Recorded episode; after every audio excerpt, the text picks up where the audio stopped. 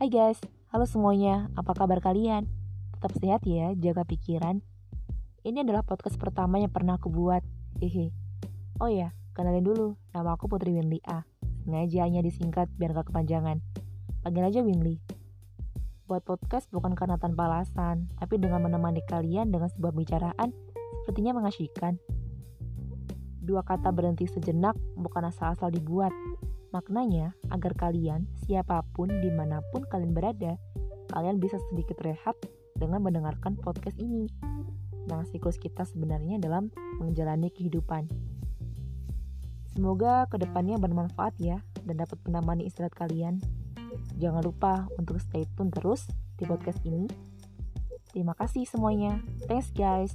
From here, Winley.